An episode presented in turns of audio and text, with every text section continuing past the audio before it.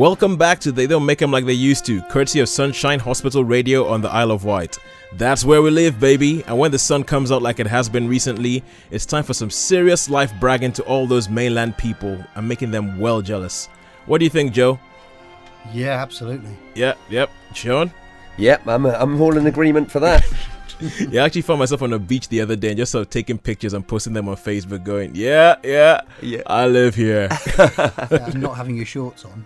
What? No, have you? Oh no, no, that was another day when I Oh. when I stupidly went out in jeans and like nearly got my butt my butt cooked, like literally cooked. oh, well. All right. Anyway, as this as the name of this show implies, they don't make them like they used to. What we do at this show is that we are having a nostalgic view at history, film history that is. Each week, we pick a film that is a classic from the pre 1980s period, and this week, week, ah, week, our film choice is the classic that contains this song.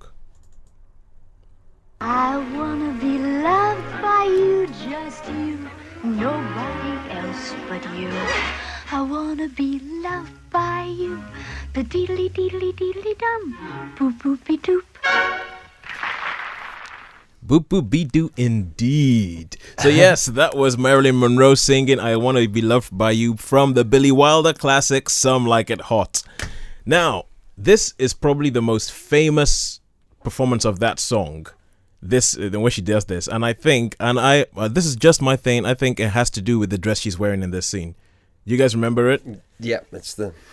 yeah, yeah. Okay, Joe didn't say anything. He just sort of like he just sort of like closed his eyes and nodded. Yeah. I think he's going to a happy place. Joe, come back. Well, I, I don't want to upset anyone. Marilyn Monroe's never been one of my fantastic women of the classic Hollywood age. Really, I like I like a lot of her performances. I just don't I don't think she's she's as great as a lot of people say. But in this film, obviously, it's absolutely fantastic, and she is. Uh, She's brilliant, and it's a hilarious film. It's as, as It- hil- hilarious as a film gets. Really, it's it's really, really, really funny. It, it is extremely. It's, it's an extremely, extremely funny film. So uh, it's um the because going apart from it, obviously people might just focus on Marilyn Monroe, but it's really a three-hander. It's her, Tony Curtis, and Jack Lemmon in this movie. And I think for me, Jack Lemmon is like the star of Yeah. this movie. I, w- I was going to say that, Jack Lemmon. Well, as a Cary Grant fan, the closest, I, the closest I get to Cary Grant in this film is uh, Tony Curtis. I think so. okay. so for, so for those that don't know, it's a, it's essentially uh, some like it hot. Uh, it's about two out of work musicians who witness a mob massacre, the St. Valentine's Day massacre, and the only way that they can f- hide because they think they're going to get killed by the mob. The only way they can think of to hide is to dress up as women and join an all women orchestra that's going to be playing a couple of dates down in Florida. So most of the film is Jack Lemmon and Tony Curtis in drag, running running around and stuff. And the bit you're talking about is where Tony Curtis does he he pretends to be this really really rich person because the Suave guy on the beach. Suave guy yeah, on the suave beach. guy that's with- him. because Marilyn Monroe tells him all about like the kind of guy that she wants to go with. and she says the kind of guy I don't want to go for is exactly the type of guy he is and the type of guy that she does that she does want to go for is this rich guy who has all this money so he just models himself and does what is obviously a Cary Grant impression Just sort of oh it's it's hilarious I love I love absolutely I, I think it's a great great film Apparently, Tony Curtis asked Billy Wilder if he could do that, and he said it was okay. And when Cary Grant actually heard it, he said, "I don't talk like that. I don't, I don't talk like that That's not me." Well, yeah, I, I, I can imagine why he would say that. But the thing is, uh, uh, it's um, okay, Jo- Sean. I think you, you were going to say something about Jack Lemmon. Tell me a little bit about Jack Lemmon's performance in the film and stuff like that. Okay, well, um, it was. Uh, I, I, I don't know. I think he's. Um, I, I've liked Jack Lemmon in a lot of performances. I think he can. Uh, most of the stuff is really good, and I think he's really, really versatile. I think he's. An, Sorry about that. That's. I think he's an incredible versatile actor. Um, uh, mainly in comedies, and and I mean, I think he had a great partnership with um, Walter Matthau Mm, I was a couple say of films. Yeah, yeah, well- And- faces. and Yeah. some rec- re- recent films. I think the um, the old guys. I forget the what it's called. grumpy called old- Grumpy old- Old Guys. You know. Yeah. And, Oh, Grumpy Old Man. Yeah, do you remember yeah. Grumpy Old Man? The, That's the, it. when the Odd Couple. yeah, Grumpy the Odd Old Couple, Man. and and I think uh, you know the, that partnership was particularly good, and and I think this one with um, Tony Curtis is particularly good as well. They they sort of feed off each other. Yeah. it's a really really you know they can Yeah, because I think I think uh, Tony Curtis, it's probably this. I think it's, this is probably the only film they made together. Together, Jack yeah, Lemmon that's, that's Jack it. Yeah, Tony it worked out, Curtis. yeah, yeah, for Well, sure. the thing is because Tony Curtis, uh, this is probably the best performance I've seen of him in anything. Be- yeah, I because think I'd have to agree with that. yeah, I think it's think prob- so. because he yeah he was kind of cast as this sort of matinee idol. Idol. I was, I- you took the words right out of my mouth there. Yeah. he was, and most of the roles he got were like the matinee idol kind of roles where he wasn't given much to do. And in this one, he gets to do a Cary Grant impression. He has this great double act, Act. going with Jack Lemmon, Yeah. where Jack Lemmon is kind of like the sort of neurotic, high level one and everything like that. And Tony Curtis is kind of like the straight, cool dude who's always talking Jack Lemmon into crazy situations and crazy, crazy situations. And oh, and I think oh, it has to be said the romance that Jack Lemmon has in this film Oh, with Osgood. with Osgood. Where where the old where when he's dressed up in drag, then there's the old rich guy who's been married like four times and his family keeps paying off his uh, his his wives. Creepy might be the word. Yeah, he's creepy. It's, pro- it's probably the creepiest rich man in, in in film ever.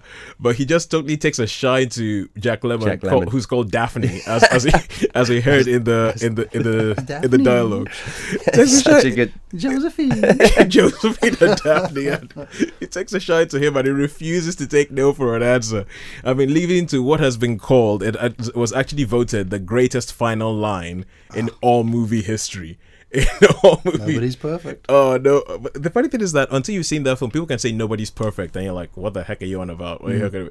And then you go watch the film, and you're like, "Okay, now I get I it." get Bec- it. The whole because- film has been leading to that one the, the whole film has been leading to this one payoff in the final scene before it cuts out and then the music starts. It's a brilliant movie. Also has, I have to say, probably one of the creepiest, creepiest bellboys I've ever seen in movie history. Like you, you hear him in that clip where he's kind of like, uh, "Don't mind leaving your door unlocked. I got a pass key." And like, Whoa. Just say that again. it's like, which hos- which hotel is this? I'm never going there. I, th- I think that makes good comedy when, when you get someone in drag and there's like always someone who's a bit sort of ledgy after, and they're like, "Whoa, what, what do You're I like- handle you're this?" See, we, we find it funny. and For 1959, that's quite sharp humour. I mean, that was banned in some places in America. Just, Yeah, just yeah. cross dressing. Cross dressing, yeah, yeah. yeah, I don't know. I, I think it's, it's something that I thought about because I actually think it's a very British thing. I think that there's something that's inherently funny in British comedy about men dressing up as women and men being men running around naked.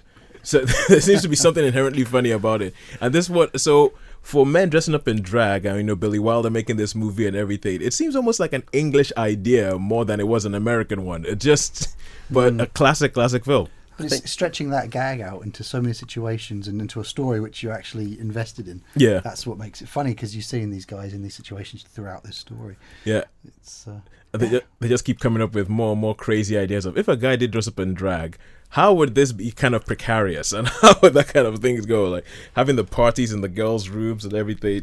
It's cool. Oh, well, anyway, going back to that dress that Marilyn Monroe was wearing, because the thing is that she has this sort of dress on where I remember the first time I saw it, the film's in black and white, so you can't really tell the difference between colors. But I was like, hang on a second, how is that dress staying up? Yeah. Bec- Yeah. because it seems like the material ends, shall we say, just halfway up her chest. Yeah, yeah, yeah. nicely put. Yeah.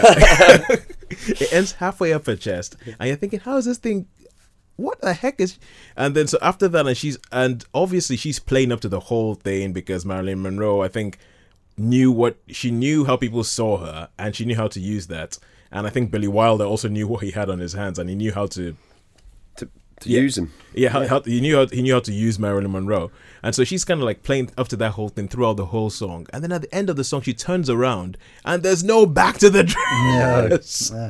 I There's, could- there's that wonderful anecdote, isn't there, from the, the costume designer? Did you hear that? no, I haven't heard that one. What is that? Apparently, they were they were measuring them up, measuring them all up for their dresses and for their costumes. And he said to Marilyn Monroe, "You know, Tony Curtis has a nicer behind than you." And uh, apparently, Marilyn, Marilyn Monroe actually uh, opened up her blouse and said, "Yes, but he doesn't have these."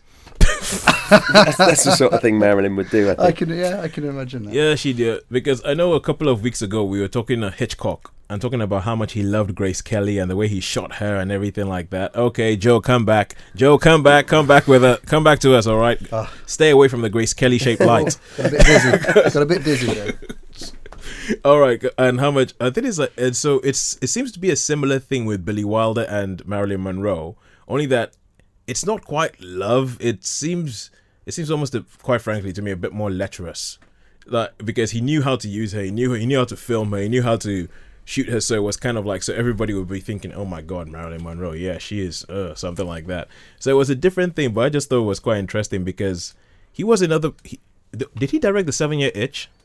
Uh, that I think I'm pretty sure that was him. Yes, Yep. was, Yeah. yes, yes, it was. Yeah, Yeah, because that's that's essentially the I the iconic Marilyn Monroe, Monroe, moment. yeah. where he just knew he knows how to use her to create this these bits that live on for ages, and quite frankly, made her an icon. Yep. yeah, it was actually a couple of years before this. It was uh, 55 that that came out. Yeah, but uh, it's uh, uh, okay. Um, he he seemed to use the same um, actors in quite a few of his films, didn't he? I think um, The Apartment. Yeah, Yeah. oh yeah, Jack Lemmon again. Jack Lemmon again. exactly. Yeah. the Billy Wilder. We could have a whole. We could have a Billy Wilder You could have- special, I mean, there's some great stuff, you know. and then I he mean- shows up in Jerry Maguire. Yeah, I know. yeah. yeah. What was that? Yeah, what was that all about? I think he was. Did I think he came from um, Germany originally, didn't he? Wasn't Yes, it? And yes, when- he did. Yeah, yeah, He and did, then yeah. then went to Paris, and then finally to sort of Hollywood. I think he was a big, prolific screenwriter. He as did well. a lot of screenplays. Yeah, I think he he had to change his name uh, because it was too Jewish. Yeah, so yeah, it's funny, isn't it? Really? it is funny. It is Mm. funny. I mean, you, you couldn't imagine that happening nowadays. no, no, no, no. Is that because I think Tony Curtis had to change his name as well? Yeah. yeah. His his original name. It's like when you start looking at some of the that area, you start looking That at some of the, their real names. Yeah, yeah. Like um Kirk Douglas is like his last his real last name is like Agrisovich or something Yes. like Yep. that. kind Yep. of gives it away, doesn't it? yeah, it, it is. It is a bit okay. So um um could go on about some like it or because as I said, brilliant film. Could go on about film. Billy Wilder's whole filmography. Yeah, Yeah. really, you could. I mean, I was, could. I was just thinking, witness for the prosecution. I saw Mm. that for the first time, actually, I'm embarrassed to admit, a few months ago. Yeah, it's a cracking great film. And Double Indemnity, Indemnity, if you're yeah. into, Oh, your, if you're into your film noir, it doesn't Well, really get much better no. than that. It kind of that, that film kind of almost says like this is film noir. Yeah, Noir, Watch yeah. this film if you want to know what film noir is. It's, it's a toss up between Double Indemnity and Out of the Past for me, I think, with Robert Mitchum. Yeah. okay, yeah, yeah. Those are my sort of big two, I think. I haven't Yeah. sин that one, but seen Double Indemnity. Double Indemnity, Yeah, Yeah, that's um, he's done some really great stuff. Really. Yeah, some crackers. yeah. Okay, so if that is it, I think we will we will we will sadly sadly stop talking about Billy Wilder, stop talking about Marilyn Monroe, stop talking about Jack Lemmon, Tony Curtis, Florida, and of course Osgood. And now we are going to go on to Joe's first clue. So each week, Joe gives us a couple of clues about a cinematic legend. what we got this week, Joe? Right. Okay. To keep things balanced, we tried to do a few uh, few gentlemen and a few ladies and take it in turns. Uh, today, this screen legend turned down a role in the film The Diary of Anne Frank in 1959, the same year as Some Like It Hot, Oh yeah. because as a young girl in the Netherlands during the war, she had actually witnessed the Nazi soldiers uh, executing people in the streets, um, and said it would bring back too many painful memories for her to actually be a part of the Diary of Anne Frank. Oh rubbish! I know this. Do you? 1959. God, you're, you're so good at the. No, no, no, no, no, no, no. This I, I, I've heard this story before. It's just like, it's, it's. Oh no, it's missing. It's missing. Okay, cool. Thankfully, we have three more clues. and if you, like me, are thinking, "Oh, can I know this? I know this." Do not worry, we will not leave you hanging. Joe has three more clues, which he Joe has three more clues before the end of the show, and um, at which we will, at which point we will reveal what who our cinematic legend this week is. So, moving on. Um, what tends to happen each week is that I walk around the hospital and I find people who are willing to talk to me about movies. A couple of weeks ago, I met Mike in the Colwell world, and he told me about one of his favorite movies. famous public school. Goodbye, Mr. Chips. Wonderful film.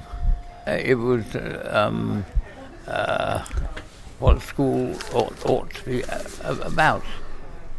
Um, it reminded me very much of my own school, school days.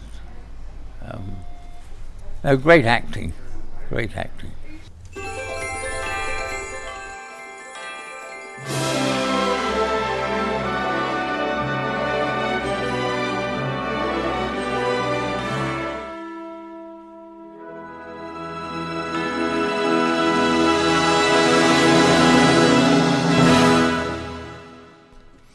Yes, and that was Richard Addinsell with the theme tune to the 1939 version of Goodbye, Mr. Chips. Uh, speaking of composers, next week we have a special music show where we each pick our personal favorites in film music. And to, to celebrate the fact that we've been on air for 10 shows now and nobody responsible has stopped us. I can't wait for that one. That'll be good. That'll Yeah. be good. I'm sure we'll hear more about that next week. But anyway, anyway, um, uh, right, Mr. Chips. Goodbye, Mr. Chips. Now, I'm gonna admit that I got totally confused because when he said that, I was pretty sure he was talking about the Robert Donat version, but didn't realize that there's there've been like what uh, three versions of Three this versions, made. yeah. So there was a 1939 version. That's the one with Robert Donat and Greer Garson. There's a 1969 version with Peter O'Toole. Peter O'Toole. Yeah, Peter O'Toole and oh, I can't remember her name. And then there's a later one that was made for ITV, I think. ITV, that's the with one, yeah. Martin Clunes. Martin Clunes. Martin That's it. Yep. So, Joe, what is up with your face today? No, man? no, nothing. No, yeah, that's fine. That's fine. Okay, just so have bad memories of Snakedance, which was a Doctor Who episode with Martin Clunes. So I've never quite got over it. so, um, there we go. okay, cool. So, Joe, could you just tell us about um, uh, not Joe, sorry, Sean. Could you tell us about Goodbye, Mr. Chips? Yeah, so um, across these three things, what's the story? Um, okay, the story is it's basically about um, a, a teacher that starts off in a in a boys' school, um, gradually works his way up to become the head, and all through, and it's he sees all the all the young lads. They go to him for advice, and he looks after them. And he's married, and they, they can go and they can visit his wife and have tea and cakes and things. And it's it's just a really really it's about this. And Robert Donat, excellent. It's about this school teacher that just practically devotes himself to um, his students and uh, his wife as well. His wife. It's, uh, it's just a really, really lovely film, and, and you know he goes for years. He's, he's like at this school for so many years. It's really, really nice story. Yeah, because it seems because I've, I've I've read about it. I haven't I hadn't I got confused between all the different versions and didn't know which one to watch. So This is the best. The The Robert Robert, Donat- Donut, is the Robert totally, Donut totally. Uh, you, see that? It's, because um, I think by the time 1969 came round, they turned that into a musical. They did, yeah, that's right. So, I mean, the Peter O'Toole one, I think I've probably seen once, and what you know, never. Whereas this, I, if it's on Sunday afternoon TV, I would quite happily sit down and watch it again and again. Terrific, terrific movie. Yeah. Um, and Robert Donat is, I, I think, a terrific, versatile actor as well. Because you were talking about about it being um, what's the word? You were talking about it being uh, be, him being dedicated to his to the school. Students, to the yeah. students. well, to the school, yeah, basically to the school. Because isn't that, that, that- I've heard that there's a there's a famous quote from it where he where they they say oh it's a shame that you never had any kids or something like that. Yeah. that and he says what do you mean I had thousands I had thousands, yeah. I think that's towards the end. What a line. And Yeah. they got like you know, and, and I think there's like a little montage of some students saying goodbye, Mr. Chipping, goodbye. It's just really, really quite. It's quite a moving film, actually. all right yeah, yeah, it really is actually. It's Teacher's sort of- film, isn't Yeah, teacher's film, I guess. Oh yeah, okay, yeah. Because Yeah, oh, no wonder, no. Now it makes sense. Sorry, that- okay, just so you know, everybody, the two people in the studio with me are both teachers. So, uh, so what, is this kind of like you know the teacher's fantasy I- of I- wh- what well, you would, what well, you would no, like to happen when the kids leave or something? because I saw this this years ago when I was I, I guess when I was was a child and many times afterwards even before and and it had a real real impact on um it's, it's just a fabulous story really really great It's either story this one or Dead Poets Society, I think. Well, bec- yeah. Jumping on your desks and shouting, you know, seize the day. You know. Yeah, it's one of the two. Yeah, because I was thinking that this does fall into sort of like you know that little niche, of cinema, Yeah. of like you know the inspirational teacher, or like you know it's a so you have like I think someone like Dead Poet Society owes this story because because but if we if we put the film aside for a second, just talk about the story, like because it was originally based on a novel and why it resonates. It does, like this story, it has a lot to do with things like Dead Poet Society that came along in the eighties. 80s, yeah, I know sure. they tried it with like Mona Lisa Smile, even like they had the Michelle Pfeiffer Dangerous Minds where she Mm. goes into and it's it seems like they all follow the template of Goodbye Mr. Chips. Good, my Mr. Chips What's that yeah. Sean Connery about- film from uh, um, probably about 10 years ago now, where he's teaching the kid, goes around his house every day and teaches Oh, him- Finding Forrester. Finding Finding Forrester. Forrester, yeah. I quite like that Finding film. I, I thought it was quite good, really. Yeah. I haven't seen it for a I- while, so my memories might be out of it, but I quite like What? that one. Even oh, I just thought Lean on Me, Morgan Freeman, 1989. Yeah, yeah. That's yeah. that's these are all Goodbye Mr. Chips, in different colors. This They is are, Goodbye indeed. Mr. Chips with a woman. Goodbye Mr. Chips with a black guy. Goodbye Mr. Chips. Goodbye Mr. Chips in the 80s. Goodwill Hunting. I don't know, maybe. Oh, Good Will possibly. Hunting. It does. It, it has shades of it. Yeah. It does, so it, it it's a largely influential film. And well, I mean, you were talking about Robert Donat. I mean, I, I watched earlier today. I saw a trailer that had been made for Goodbye, Mr. Chips, and obviously this was made in 1939. Yep. Right as the right as the Second World War is about to break out, and so the, uh, the trailers they made then were totally different. Yeah. Were- It was a totally different beast. It was essentially this guy who was like a journalist who was sat down there and it, it was like they filmed him doing his radio announcement talking about yes and he- earlier today i went to watch this film goodbye mr chips with great trepidation because it was based on a book that i loved from my childhood. But joy of joys, essentially yeah it was a success. yeah, he go and he goes on. He, he speaks about it so lyrically and everything like that. and how- And he talks about and but he says also about the time that it was made at. He was talking about at a time like this when people are letting go of a lot of values. This is a film that sort of tries to hold on to them Holds and holds together. holds on- holds on to a, a, a world that very soon will no longer be.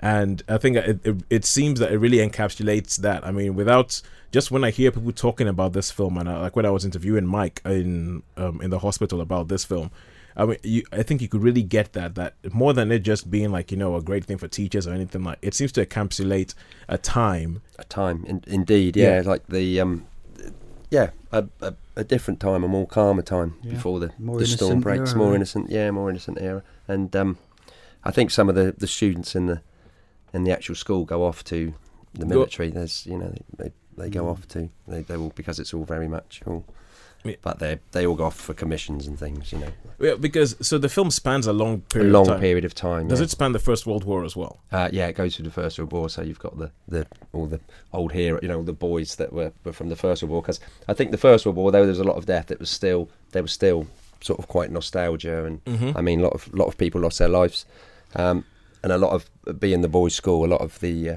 students would have become officers. You know, Mm. so they'd have been officers who still would have been killed Mm. in the trenches, and then it just goes all the way through his life, really Mm. and um, yeah, spans spans a lot of time. I just remember it, uh, you know, with real, real fondness. I was going to say these days a lot of um, focus is placed on performers who undergo a lot of uh, prosthetics and makeup in order to age Or and to physical- change- physical Yeah, transformations, yeah, and yeah. There's, there's, the Oscars are always looking out for you know, basically who's aged, who's been made to look the oldest this year. Mm. Um, and you think Robert Donat was uh, uh, aged 63 years in this film? he ages sixty three years. Oh, he ages. yeah, yeah, yeah. So he starts years. off as a young man, and Yeah, from 1870 ages- to mm. 1933, you see him. You see him get older, and you know, grows a moustache just to show everyone that he's older. Mhm. and yeah, And yeah, it's quite an achievement. Yeah, because he won the Best Actor Oscar for this. You know how Yeah, else he I know deserved- Robert Donat is a good actor? Let me guess, Hitchcock, Thirty Nine Steps. Hitchcock 39 Steps. exactly. Four years previously. Hitchcock puts him in a movie, the guy must be good. and I'm sure you know his last film, Uh, do, The do Inn, I? Inn of the Six Happiness. Oh, of course, yeah, yeah, yeah, I think The he- what? The Inn of the Sixth Happiness. The Inn of the Sixth That's Happiness. his last, and, and he's very ill and very old in that. and You can actually see, and he plays like a mandarin. With a lot. our movie legend, um, Ingrid Bergman. Ingrid Bergman, yeah, the one that. Yeah, that, that was la- no, that was two weeks ago. Yeah. That was Ingrid Bergman two weeks but, ago. um, that's that's a good. That's uh, I don't know if it's a, a great film, but that's a good film. But that was his last film, and you can actually see he looks really old, and he plays this Chinese Mandarin. And I always remember the, the massive long long fingernail that he had. He had this one big long fingernail, yeah. and but again, he played a very very nice character. Very you know, he's very Yeah. sympathetic character. He he did seem to be like a bit of a because I think there was a quote that says about from Spencer Tracy about Robert Donat's performance in Goodbye Mr. Chips, which was I can remember no greater performance. No great performance. Like it was, it was talking about how great this guy was, and even looking at something like um because the only film I've seen him all the way through in is um Thirty Nine Steps, the Hitchcock Thirty Nine Steps one, and he he he seems to do almost very understated performances. Yeah. He's not like ah look at me hey. No, yeah. Yeah, he's he's he's more he's more reserved, but like the power comes through, and like but when you're talking about how they love um giving films where the actor gives a whole bunch of transformation, like even last year in the Oscars, there was it was it would look like it was uh it was a straight race between Twelve Years a Slave with Chiwetel Ejiofor and um and um American no no American Hustle I mean Dallas Buyers Club with Matthew McConaughey yeah. and people and a- physical performance. yeah, and people Physical people said people said that we think that the one in Twelve Years Slaves is is brilliant, but it might be a bit too understated. Mm. You know, yeah. Yeah. because I think he was more like a sort of Robert Donat thing, and but Matthew McConaughey lost all this weight and has a, quite a bit of few grandstanding moments, and Yeah. that's what won instead. Yeah. So okay, good goodbye, Mr. Chips. And also just one more thing, Greer Garson. Greer Garson, yeah, Greer Yeah. Garson. Yeah, Like Sean, do you do you know because I've heard that name and I want to see more Typical- stuff with her in it. But Okay, um, she was in probably a classic film around that time called Mrs. Miniver. I think that was her iconic performance, and Yeah. I've got I think I've got an old film and film star books of 1938, and, and on the front cover there is there's there's one of these lovely paint brushed pictures of Greer Garson. Uh, Yeah. Typical English rose, really, um, just uh, just great. Really, you know, a fantastic actress, but wholesome British. You know, really, really so art. English Rose kind English of Rose, yeah, yeah, yeah. So um, I'm sure most of the listeners would have seen Mrs. Miniver at one time. Like, all right, I'm I'm planning to go track down some more Greer Garson movies and actually finally watch Robert Donat in Robert Goodbye, Dunn. Mr. Chips. Yeah, you'll love it. You'll yeah, love it. not get confused and think why why is why is this guy picking a Martin Clunes movie? I don't, I don't get it. I don't get it. Anyway, so we move on, and it's now time again for Joe's second clue. Right. Okay. Uh, so we know that um, she obviously uh, grew up in amongst the uh, horrific um, actions of the Second World War, and that put her off taking a role in the Diary of Anne Frank. Uh, this screen legend also was well known for her charity work and donated all of the salaries that she earned for her final three films or projects. Uh, she donated them to UNICEF. I have so got it. I have so got it. Yes, yes. I've, I've, I've got an idea, but then I've always got an idea, and it's always wrong. Wait for the last clue, Sean. okay, I'll, I'll wait yeah, for the last yeah. clue. I, I think, I think, I think, at the with this particular screen legend, I think the more that Joe says, the more obvious You- it's gonna yeah, get. I think you look confident. uh, the, the more obvious it's gonna. I think you're gonna get it by the time we finish. Oh, well, I hope Just, so. just wait for the last clue. Is Yeah, all I'm saying. last clues. Or the thing is, you see, no, I actually want to end this end this now because, because then that way I can say I knew it and you didn't. But I think that the more that it goes on, the more it's going to become obvious. All right. So thank you, Joe. We shall carry on. So, um, on my walks around the hospital last week, I met I found Ruth in St. Helens Ward, and she picked a peach of a movie as her favorite of all time. Oh my goodness! I think one of I don't know one of the first ones, one I liked quite a lot was the um, uh, with Julie Andrews. You know that one. Um, what was that one? No one. Sound of Music. Sound of Music. Yeah, that was lovely. Yeah. That was a really good film. In the uh, cinema at Newport. Was that the one that used to be on the high street? Yes. Oh, I went with my husband then. Yeah. Yeah, that was nice. Yes, that was a lovely film. But uh, people don't go to cinemas so much now they've got television, do they? There's still quite a lot of people who go. Do they? Yeah, there's still. I was actually there earlier today myself. Yes, it's nice. It's um, you know, you go with friends, and it's uh, nice to have a chat with them in between, isn't it? And uh, yeah, lovely. Yeah. Very nice. Well, well, it was a good story for a start, wasn't it? A good mixture. Yeah, it was a good mixture. It was, there was a, you know, it was musical and a, and a good, really good story in the background all the time. Yeah, I like that. and what's your favorite song from it? The theme song, I think. The- The theme song. The theme song. Or the Hills I of go to the hills with the sound of music. I love that.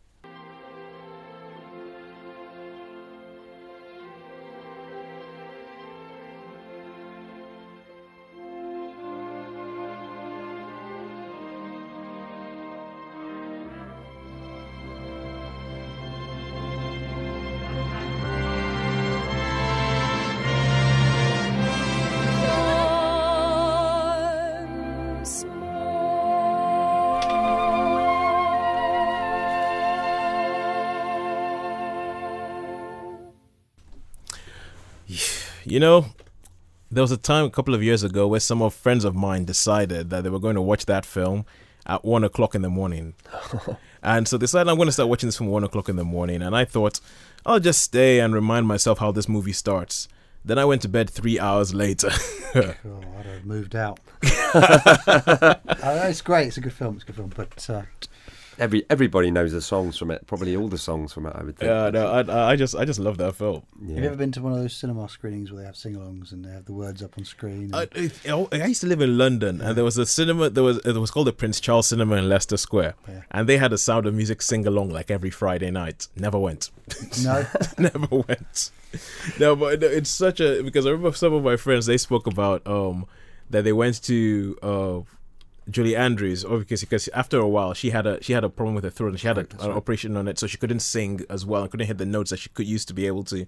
But she had this concert in the O2, and she apparently led the O2 arena with thousands, tens of thousands of people in this place in a sing along of Do Re Mi. Wow. And so, so it was like one of my friends, who's she's actually an actress now. And she she was like, "Yeah, I could put it down on my CV. I've I've sung with Julie Andrews. I performed. performed I with performed with Julie Andrews." Yeah, get it And people, people were like, "Yeah, yeah," um, and so have God knows how many other people. So just completely off topic. You mentioned the Prince Charles Cinema in Leicester Square. I have, Yeah. I have a friend who's who's just finished making a film. It's actually um, out there this week. Is it? It's having its premiere there this week. really? Yeah, a friend of mine. Shout out to Sonam, who's just uh, finished his second movie. Oh, is that the little Tibet guy? Little Tibet guy. Yeah. Do you Oh, know no, no, I saw him on your YouTube. Ah, yeah, yeah. No, he's um, he's uh, yeah, he's he's worked very hard, and he just thought just reminded me that his film was out this week. So if anyone gets a chance to see the film, it's a documentary called Little Tibet Two, which has just come out, and it's fantastic. Oh, good stuff. Yeah. Good stuff. Yeah, he seems like a very personable guy from the stuff I've seen on YouTube. Yeah. Anyway, back to Sound of Music. Yeah. Yes. So, Sound of Music, it's one of those films that I actually, I know that there are some people who say they don't like the film, and I think that they are objectively wrong. There's few things you can say people are objective, like, like you can say objectively, this is what right and this is wrong. Not liking the sound of music is objectively wrong. Um, I'm throwing that out there. I, I, I, I, enjoyed the film. I think it's a great film. So um, I have to say, but obviously, I mean, I just like the songs. I remember the songs. I think it was probably one of the first musicals that um, my mother took me to see back then because I wasn't. Oh dear, and I had to suffer it. But I think Yeah. I quite enjoyed it grudgingly. But I thought, oh, this isn't quite so bad. I can even remember, you know, the the one song I like is where Julie Andrews has got a suitcase just as she's on her way, and she goes. I, I have, have confidence, in confidence in sunshine. I have confidence in rain. And I always say, I always I think have that confidence in confidence alone. When people ever walk into a room with like a little case with a briefcase and they Yeah. sort of got their arms going, I have to start singing that because Oh, that totally always always reminds that at me when I come That's always the when singing when you come in with your. staff room. Ah, never, never, never got the I say, I have confidence. No, no, no, it is. No, I don't hate the film at all. I like it. It's a great Yeah. film. How can you not like it? I just think it's on far too often, and I'd like it more if it was on less. Okay, okay, because, cool. Because I'd save it up, That- so I'd, fair, I'd miss it fair. more and then Mm. enjoy it. I just, Yeah. I just Okay, no, no, I, c- I can understand that. I can understand that. It does get rinsed a bit. Yeah. Like, But no, it's it's a great little story. I mean, what a, it's an affecting story told in a really lovely way. Yeah, and Joe, you were saying stuff about the director a while back. Wow, that's um, that's there's a guy that's that's Mm. made his mark. I mean, Robert Wise. Talk about versatile. I mean, the guy did West Side Story. I so sorry. I love that musical. I love that film. Actually, I, I mean, I like the musical, but I think I want to be in just great. America. I want to be in America. Yeah, that's right. I, I really cannot wait. I mean, I'm sure all these films are going to show up again when we actually do our musical special. Yeah, right. We are going to do a musical special. I don't care what happens. We're going to do that one of these cool. days. But yeah, carry on. Well, yeah, he did West Side Story. Then spent the next year prepping The Haunting, which is, in my mind, to this day, one of the scariest films ever made. The uh, the 1963 The Haunting, and then to get over that, he went and made The Sound of Music. So talk about you know and after the Sound of. Music, he After- made the Sand The Pebbles. which Sand Has Pebbles. any, if anyone ever seen the Sand, Sand Pebbles, Steve McQueen film? Terrific, terrific movie. Yeah. It's about um, during the time of the Boxer Rebellion in China, so that's worth a look. I know we're off topic again, but the Sand Pebbles is a great film. But it's just the guy. I mean, the guy Yeah, can, can, the can do anything he turned his hand to. I mean, uh, some would say he didn't quite ignite the Star Trek film series in, in the most exciting way. Um, the, the, the motion picture, the Star Trek motion picture, being known as the uh, slow motion picture. Yeah, It was- is that was- extremely slow. it is- But I didn't get it. I didn't get the the V'Ger thing. It, I didn't see it coming. It kept me in, interested. I liked it. I, Well, there you go. But the Sound of Music. So you, Yeah. you did enjoy the Sound of Music, then, Yeah, Joe? Yeah, can't- of you course. can't You can't enjoy not really, can you? Yeah, I yeah. just think it gets a bit a bit. It's overplayed. I think. Well, I, I, I think I know what you mean because I remember um, a movie that, well, the movie that I think a lot of people would argue with me about this, but if I was going to talk about a film that they don't make like they do anymore, I would talk about Titanic because I actually think that Titanic, I actually, I know people, I know it has, but I think I, I remember the first time I ever saw Titanic, I walked out of the cinema going, Now that storytelling you just don't see anymore. it's gut wrenching. yeah, they, uh, they did really, really on that scale. All these different stories. It felt like an old school movie. Like it didn't. And um, and- but I know that the, I saw it on this opening night, and then after that, the it, the pandemonium kicked off when all the girls in the country started watching the film over and over again. Mm. And I remember I actually bought the CD for the soundtrack. And once these girls found I had the soundtrack, they grabbed the soundtrack from me, put it, went into a room by themselves, put it onto a CD, and they just stayed in corners, all caught up in the balls, crying. Uh. And I was like, and I was like, okay, I'm not sure I like this film anymore. Well, I, I won't have a word said against it. I think, it, I mean, no offense to Celine Dion, but seriously, if that film didn't have the Celine Dion track attached to it, people would have found it much harder to, to have a go at it. I agree. And and actually, I I actually watched it. Was it last year? It came out again in 3D. Yeah, yeah, yeah. I actually went to the cinema, I watched it in 3D, and it destroyed me. It was a really, really disturbing experience. All those people in that situation. It, I, I really do think it's a great film, and I, I don't think it, it, it, deserves a lot of the. Uh, It, it gets a lot of flack, and does, but when. I when I watch it as a film on its own merit, I don't understand why. no. But anyway, so that's probably the same similar thing with you and Sound of Music, where it's just too many people have played it, too many people talk about it, and you just kind of think, oh, give it a rest already. Yeah, back off. I'll, I'll watch it in 10 years, I'm sure. I'm sure I'll be all right. Oh no, no, I, I, I, I, I love that film. I absolutely love that film. And oh, Mother Superior. Oh, Mother Superior, yeah. How do you solve a problem like Maria? And she does the Wow. till you find Oh, yeah. Loads, isn't. I'm not. I'm not. I, doing I, oh yeah, one of my favourite tracks is um that one that goes raindrops on roses and whiskers on kittens, Oh, God. bright copper kettles and warm woolen mittens, brown, Brown paper, paper packages packages tied up with strings. These I mean, are a few you are of my my favorite things. things. When the storm strikes, when the bee stings, when I'm feeling bad, I simply remember my favorite things, and then I don't feel so bad. We'll never work again. Okay, no, but come on, let's never know. But Julie Andrews might hear this somewhere on SoundCloud, on Facebook, or something like that, and give us a call She might do. She might do. and yeah. sue us and tell us to never do that again. Tweet me, Judy. Tweet me. Julie Andrews, I've got to check to see whether she's on Twitter. Yeah. I want to know what's send inside. I want to know what's. Um, I remember that when she was on an American talk show recently, and um, Mary Poppins had just opened up on Broadway, and so the I think it was the Colbert Report, and Stephen Colbert he was he was he was like saying, so imagine you go down to Broadway and you're watching Mary Poppins on stage, and something happens. There's an emergency. The lead singer breaks a leg. Could you get up right there and do it? And she just looked at him and went. You bet your ass I could. And you're like, yeah, Julie Andrews. I bet she could. Yeah, bet you she could. Bet you she could. Okay, now it is time for the third clue for the screen legend who I already know. Yeah, you think. right, we've got two more clues, right? So don't, uh, you know, don't. What's the phrase? Count your chickens until we get there. Okay, don't don't jump the gun. That's it. Right. Okay. Um, okay. Here's a quote from the lady herself. My look is attainable. Women can look like me by flipping out their hair, buying the large sunglasses and the little sleeveless dresses. Ah, that's it. No. I told Yeah, you. yeah, I told yeah, you that. yeah, I yeah, told you before the end. yeah, it was going to become really, really gonna- obvious yeah, who this you person did say is. that, yeah. Just wait for the fourth. It'll all go wrong. yeah, yeah, that happens. That happens. okay, okay, cool. So that's it. All right. Um, thank you for that, Joe. And now, what happens each week is each week we pick a film. Ah, excuse me. Should have gone some water in here. So each each week we pick a film that we think is great enough to have been made in any era. So even though this show is called They Don't Make Them Like They Used to, we have our exception to the rule with Sean, where Sean picks a movie. Sean, what post 1980s movie are we going to bestow with our prestigious title of Could Have Been Made Like They Used to? Okay, this film, 2011 film, um, about Siege of Rochester Castle, is ironclad. Ironclad. Ironclad, indeed. Okay.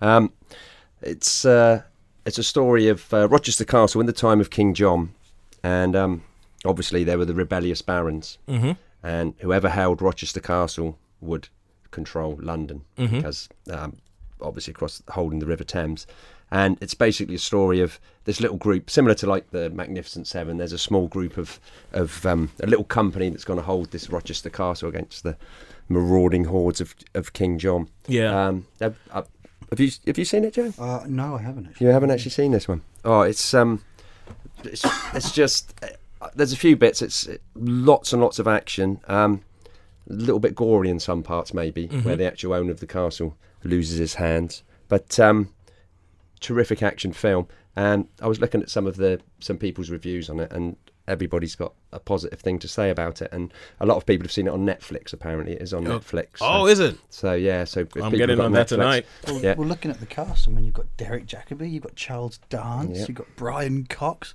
Yeah. How have I not seen this film? Well, you should see it. You should, It you should let me know. Is it got James Purefoy in it as well? Yes, it Yeah. does. He's yeah. he's the lead in it, isn't He's he? the yeah. lead, yeah, I, he's I like left a- him off the list. I don't. I don't, I don't know if you noticed that. Yeah. I, I mean, you there, notice? I skipped him and Jason Flemyng. I Jason skipped them Flemyng, both. Um, I think I think a lot of people. I mean, taking away that um, normally I'm one for historical accu- accuracy, and, and there was a big siege at Rochester Castle, but um, I don't think there were any Knights Templars there, and he is a Knight Knights Templar. Oh, yeah, so Who- they they embellish it a bit. Yeah, they embellish it a bit, but I think they do in most movies anyway.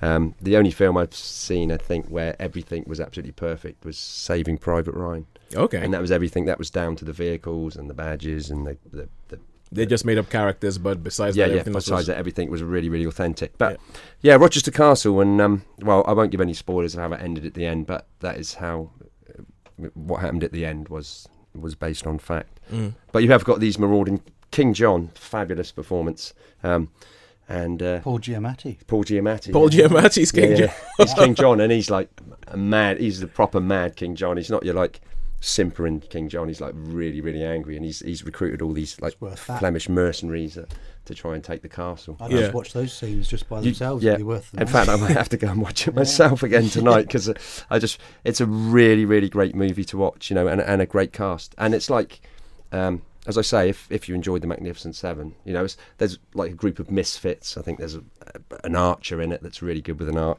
you know, Yeah. with a bow, and you know, you've got all I, I did see somebody refer to this as like you know the magnificent, the, a medieval version of the a medieval version of of Magnificent Seven. Yeah. yeah, yeah. It's it's it, it's a great movie to watch. As And- I say, there is a, a few moments in it can be quite bloody. I think you know a few moments, but Yeah. apart from that. And just looking at just from looking at the at the kind of attire that they're wearing in the film, like the little clips I've seen and stuff, it just look wise. It reminds me a little bit of a Charlton Heston movie, Charlton- El, El Cid. El Cid, yeah. Yeah, it reminds, Cid. it reminds me a little bit of El Cid. It's it's more like the Warlord, I think. Okay. people have seen and I've mentioned this before because Yeah. that's my favourite Chuck Heston film, The Yeah. Warlord. Um, so yeah, more like the Warlord, but I, I know exactly what you mean. It is it very much that way, you know, with the the medieval times. I think. You know, there was quite a few movies came out around about the same time. You had those Roman Legion films like Centurion, good Mm. movie. Okay, yeah, yeah. You and- mean like 20, 2011? Yeah, yeah, The Eagle, 2011, the and Eagle. the Eagle. Yeah, that for me, that's Didn't that, quite quite so good. No. No, but um, the uh, Centurion's worth a watch. But but this was like the best of the bunch, I think. And and like you say, back to the days of the Warlord, El Cid. Um, yeah, great great Okay. And I have a question here, only Okay. because I know you're a big fan. If this film had been made, like let's say the 40s or something like that, would Errol Flynn have been in it? Uh, that might have been a possibility. And if Um, not, who would you have put? well, who, who I'd can you probably doing it? put in those days in that. position. Who would I put in that role? Um, I'd probably put, I think Basil Rathbone Basil Yeah. Rathbone, or as the as the lead. as the lead. Who would have been King John? George Sanders. George Sanders as King assume John. That would be cool. Well, he was. He's like, well, he's, he's similar to that in Yeah. the Disney version. Yeah. Robin Hood. Yeah, yeah, yeah, yeah. yeah, that would be cool, wouldn't it? Yeah. I was, I was oh, okay. well, I was thinking like James Mason as King John or something like that. James Mason would. Yeah, yeah, yeah. Actually, yeah. I'd when you see look at that. Giamatti, yeah, I'd watch that. it's not fair. That film doesn't exist. and I want to see it. I can't go and put it on because it doesn't exist. Okay, so what we need to do is build a time machine, get the screenplay for Ironclad, go back to like the 50s or something, and Yeah, then just yeah, yeah. hand strong it to arm- Wyler. Yeah. strong arm Yeah, all these William guys Wyler, Yeah, yeah, hand- hand- and strong arm all these guys to be in the film. Get Anthony Mann, give, give, hand him the script, and let him get on with it. Brilliant. Yeah. Okay, cool. So that's a, that's a ringing ringing endorsement for Ironclad, and we have some music from the Ironclad sound ah, from the Ironclad soundtrack. Good lord.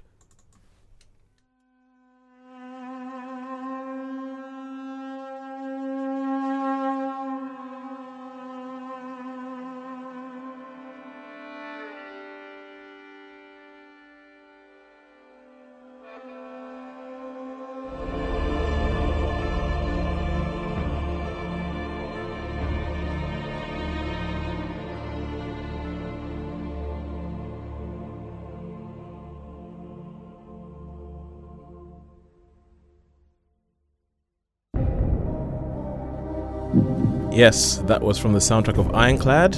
And now we're going straight into Joe's final clue.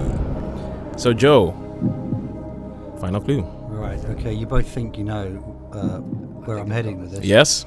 Okay. Prepare to have your minds blown. Mm. This screen legend was offered the role of the Japanese bride opposite Marlon Brando in Sayonara in 1957, but turned it down. Should we say it on three? we say it? On three? okay. okay. One, two, three. Audrey Hepburn. Oh.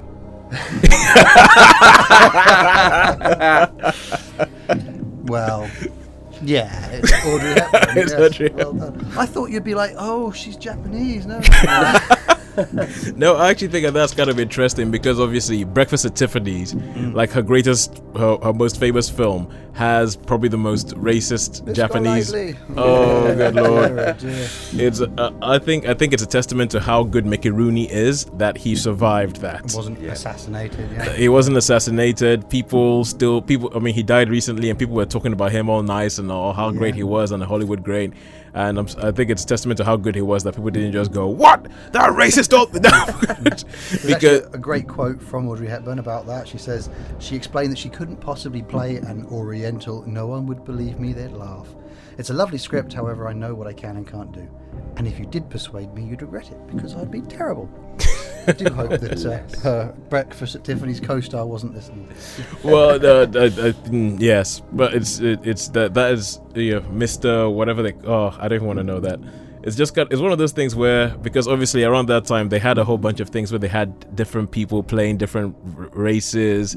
Like um, Charlton Heston's supposed to be Spanish in El Spanish. Cid. Oh, yeah. You had like um, um Laurence Olivier and Anthony Hopkins blacking up to play Othello. Yeah. Yeah Terrible, where- where did- terrible, terrible, terrible. Anthony Hopkins.